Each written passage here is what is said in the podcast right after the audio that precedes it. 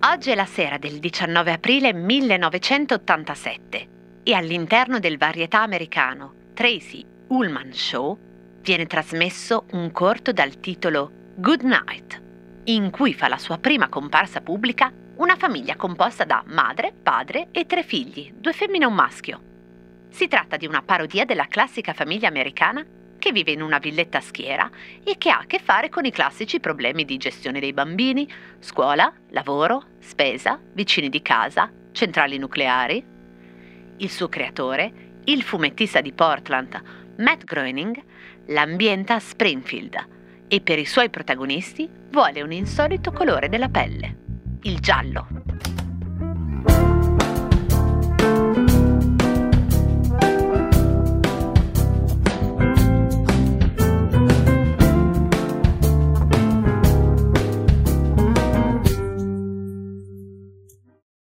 Cosa c'entrano i Simpson con Capitan Findus? Well, good night, son. Um, Dad, Yeah? what is the mind? Is it just a system of impulses, or is it something tangible? Relax. What is mind? No matter. What is matter? Never mind. Thanks, Dad. Good night, son. Ogni giorno una podcaster si sveglia e sa che dovrà correre più veloce dei suoi ascoltatori e delle sue ascoltatrici attentissimi per andare a riascoltare per la millesima volta la puntata del giorno, per essere sicura che non le sia scappata qualche imprecisione. Eppure ogni tanto succede. Ma la fortuna è che benché non sia così automatico, le puntate di un podcast si possono riaprire, modificare e ricaricare online. E questo ci aiuta a fare in modo che certi errori o refusi o lapsus non si propaghino, quindi continuate a segnalarmeli.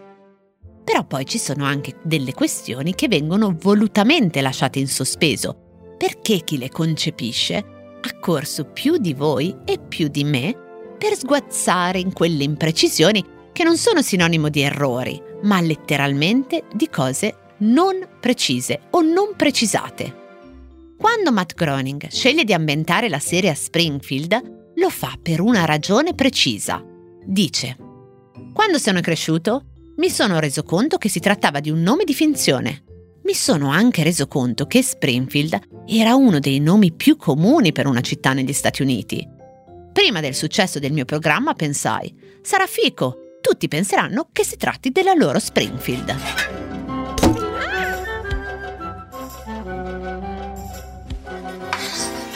E in effetti è così. Ci sono circa una quarantina di posti che si chiamano Springfield. Groening chiarirà solo nel film del 2007 che potrebbe trattarsi della Springfield in Oregon. Uso il condizionale perché Matt Groening ci aveva già gabbati altre volte sull'effettiva posizione di Springfield e potrebbe averle fatto anche questa volta. C'è addirittura un episodio in cui Lisa Simpson punta il dito su una carta geografica per indicare dove vive, ma all'ultimo fa fotobombing suo fratello Bart col testone giallo e non si riesce a capire dove insista quell'indice della sorella. Perciò, secondo me, nessuno e nessuna mi può davvero dire niente se io voglio cosa centrare la Springfield che ha inventato i Simpson con la Springfield che ha inventato un'altra cosa che si meriterebbe un posto tra i miti d'oggi insieme ai Simpson, e cioè i surgelati e prima di loro il freezer. L'invenzione del freezer la si deve a un biologo newyorkese, Clarence Birdseye. Gli antichi in realtà conoscevano già dei metodi di conservazione tramite ghiacciaie naturali in cui veniva conservata la neve che si riusciva a raccimolare nel periodo invernale. Birdseye aveva studiato la pesca delle popolazioni Inuit insieme alle modalità di conservazione del pesce estratto dalle lastre di ghiaccio e si era reso conto che la qualità del pesce conservato a meno 40 gradi era di molto superiore a quello conservato in qualunque altro modo sperimentato fino a quel momento, perché il pesce si surgelava subito e una volta scongelato era più fresco di quello fresco. Birdseye was a naturalist working in northern Canada when he noticed that fish he caught froze almost instantly in the frigid air. And when cooked and eaten even weeks later, tasted almost fresh. The secret, he realized, was to freeze food fast. And so he developed his patented double belted freezer, which froze and packaged foods at temperatures reaching 50 degrees below zero. E fu così che Birdseye mise a punto un primo sistema di surgelazione, il prototipo del moderno freezer industriale con metodo a doppia cinghia. Due nastri refrigerati di acciaio inossidabile trasportavano il pesce che si congelava rapidissimamente. Un metodo simile, ridotto di dimensioni, avrebbe caratterizzato i nostri freezer domestici. Ma fatti freezer andavano fatti surgelati e quindi Birdseye sviluppò parallelamente una linea di prodotti surgelati che potevano essere congelati con quel metodo e venduti. Uno dei primi cibi surgelati messi in commercio erano i filetti di egle fino, haddock. Ma già la prima linea commerciale comprendeva 27 cibi diversi.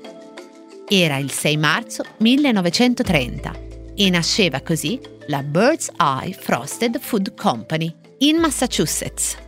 E dove precisamente? Precisamente a Springfield, o meglio, in una delle 40 Springfield. Poi, come la maggior parte delle storie di Cosa c'entra, anche i surgelati avrebbero subito un'accelerazione con la guerra. In questo caso per l'incoraggiamento ai civili di lasciare cibo inscatolato ai militari e loro rifornirsi di cibo surgelato. Ed ecco cosa c'entra. Ah no, dicevamo del Capitan Findus. Che c'entra? Perché è il personaggio dei celebri surgelati, ma anche per un'altra ragione curiosa, anzi soprattutto per un'altra ragione curiosa. Capitan Findus! Guardate lassù! Alt marinai, questo è il mio territorio! Perché quello che in Italia chiamiamo appunto Capitan Findus e in alcuni paesi del mondo viene chiamato Capitan Igloo, in altri viene chiamato Bird's Eye, esattamente come l'inventore del freezer. Un caso? Un omaggio? Non lo sapremo mai, proprio come la faccenda di Springfield. Fantozzi le firmò con glaciale indifferenza, perché ormai aveva deciso di ammazzarsi gettandosi dal salto di Tiberio.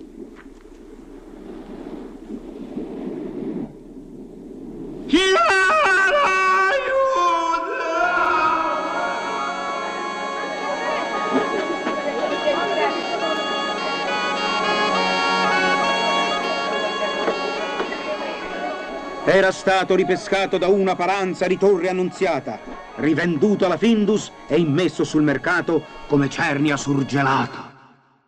E vabbè, oggi mi sento generosa e quindi vi regalo un'altra curiosità sul nome Findus. E questo invece è un fatto certo. Deriva dalla crasi di Frucht Industrin, perché la Findus era nata all'inizio del secolo in Svezia come fabbrica di marmellate.